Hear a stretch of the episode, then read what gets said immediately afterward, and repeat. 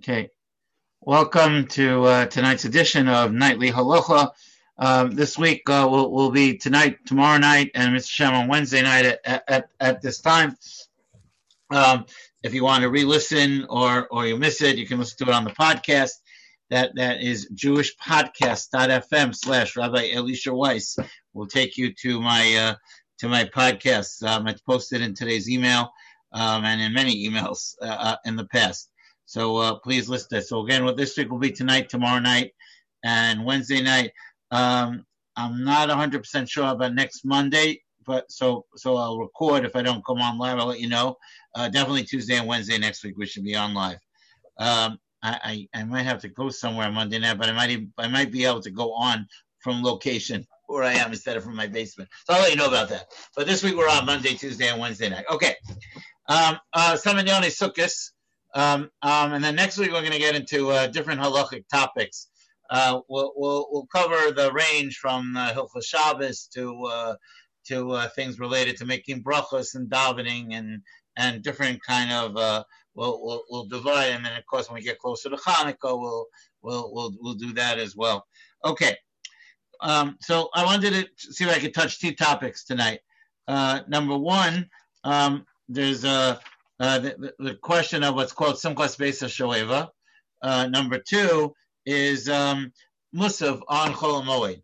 Because uh, sometimes Musav on Chol Moed can be a little bit confusing because you have to figure out which box. If you look in it, so the ArtScroll Machzor, um, I assume the siddur is the same, um, lays it out pretty nicely. Uh, so what happens if you said the wrong day? And we'll have to we'll talk about some of that tonight. Okay. So the first thing, um, the Mishnah in Simon Tufresh Sadi Aleph uh, writes the following, um, and this this would begin technically on the second night of of Sukkot in Eretz Yisrael, and I guess the third night, I guess the third night of, of, of Sukkot, um, every, every place, every every place else. So, hold on. So this is what he says. He says he says um, Chasidim va'anshe Maisa. He says uh, very pious people and people uh, of means. Osim lezecher simchas Beis Shoeva. Um, in the time of the Beis Hamikdash, they used to have a special celebration uh, that was called Simchas Beis Shoeva.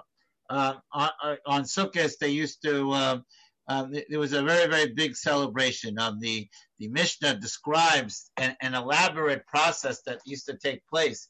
And there used to be lights and there used to be uh, entertainment. It says that they used to juggle fire. Um, the Gemara in Sukkah describes an unbelievable celebration um, in honor of the Yontav of Sukkot. The Gemara goes as far as to say that if somebody, Mishalo Ra'ah Simcha Shoeva, Lo Ra'ah Simcha Miyama that if somebody did not see this this Simchas Beis Shoeva that's described with the candelabras, the, the Gemara says that the, the the, the city was so lit up that there wasn't a corner of Yerushalayim that was not lit with the light of the Simchas Beis Shoeva. So the Gemara says that that if you didn't see this kind of Simcha, you never you never really experienced true Simcha um, in your life. So obviously all of that was was in the Beis Hamikdash, and it evolved around the mitzvah of what's called Niso Hamayim. In the time of the Beis Hamikdash, so on a daily basis, when they gave korbanos, there was two two korbanos were brought every day. So part of the process of giving the the korbanos, the sacrifices, was they used to do what's called nisochayayin, wine libations. They would pour wine on the mizbeach to mix with the korban. In fact, the mizbeach was built with two. Uh, um, like uh, pipelines almost, uh, where one side was for wine and one side was for water that was only poured on the mizbeach on on Sukkot. And it's because and the reason why water was poured on the mizbeach on Sukkot is because the Mishnah in Rosh Hashanah says that Hashem judges the water on Rosh Hashanah. That means how much rainfall and whether it will be rainfall of, bra- bracha, blessed rainfall um, or not. That's why we say Tefillas Geshem, and that's why we. That's why if you look at the Hoshanas on Hoshana Rabbah, if you look at the Tfilos that we say after the seven Hakafas, a lot of it, ha- it mentions water because and and and rain because because uh, because we're judged. Otzarcha Hatov. We mentioned Hashem's uh, treasury. The Gemara says that. Uh, the, the, the key to to the rain, the treasury. There's a lot of a lot of those images that we have in the tefillah of Hoshana Rabbah. So it all so this simcha evolves around that idea. And each day of Sukkot, besides pouring the wine on the mizbeach, they also poured water on the mizbeach. So the Mishnah Berurah writes that today, where, where we don't have the Beis Hamikdash, so he says Chasidim v'anshe ma'isa osim lezecha simchas Beis Hashoeva lios deurim balelo shachol that they should that, that they should be awake on the nights of Chol Moed Sukkos ulaharbos bizmiros, and they and they sing, songs of praise. Ushvachim uh, uh, umar ushvachim. Uh, Rosh Kamenetsky writes in a saber that that sometimes even some of the tefillos the, the, of praise that was sang on Rosh Hashanah and Yom Kippur are incorporated into the process of the the Simchas Beis Hashoeva. Umar bin Neros Basukkah, he says there was a minute to have candles in the sukkah, Balelos Elu, Gam Baharbe Bate Midrashos, No Agos Laharbos, Beneros, Betfilas Ares, Techol Moed, Bechagzeh. He says there was also a custom in the yeshivas and the base medrashas to have candles as a reminder of the of the Beis Hamikdash. Um, not this year, uh, of course, of COVID, but for, for over 30 years, I mentioned this on Yontif, I would go to to Bobov and to Munkach and to and to, to Satmar and to all these places, to Crown Heights, to Chabad, uh, everywhere that they would have tremendous celebrations on Sukkot, and it was part and parcel of the of the celebration of Sukkot, and it's all done Zecher Lamigdash because that's what they used to do to, in the base of Hamikdash. So we want we want to remember the base of Hamikdash so these celebrations to take place.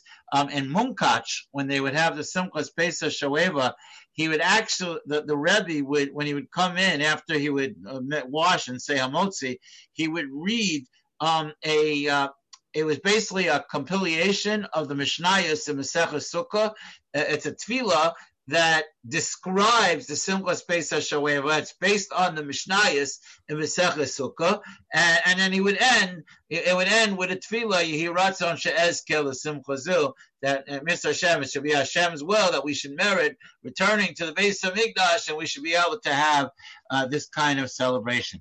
So, so in a year that we can have it for for reasons of what's going on in the world, uh, perhaps, perhaps, uh, perhaps the the idea would be, perhaps the idea would be to have some zecher of it in our houses, um, or, or, watch on YouTube a Simchas Beis Shoeva and participate in it.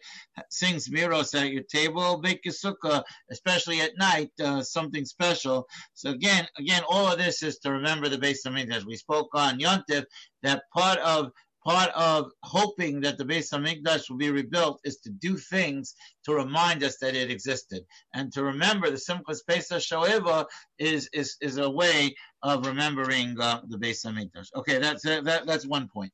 Um, the second point is, so we know on um, uh, uh so second thing I want to point is Musaf uh, on on Yontif Holomoy. So we know we know that on so when we read the Torah on Sukkot so each day of Sukkot in the time of the Beis Hamikdash had its own special korban.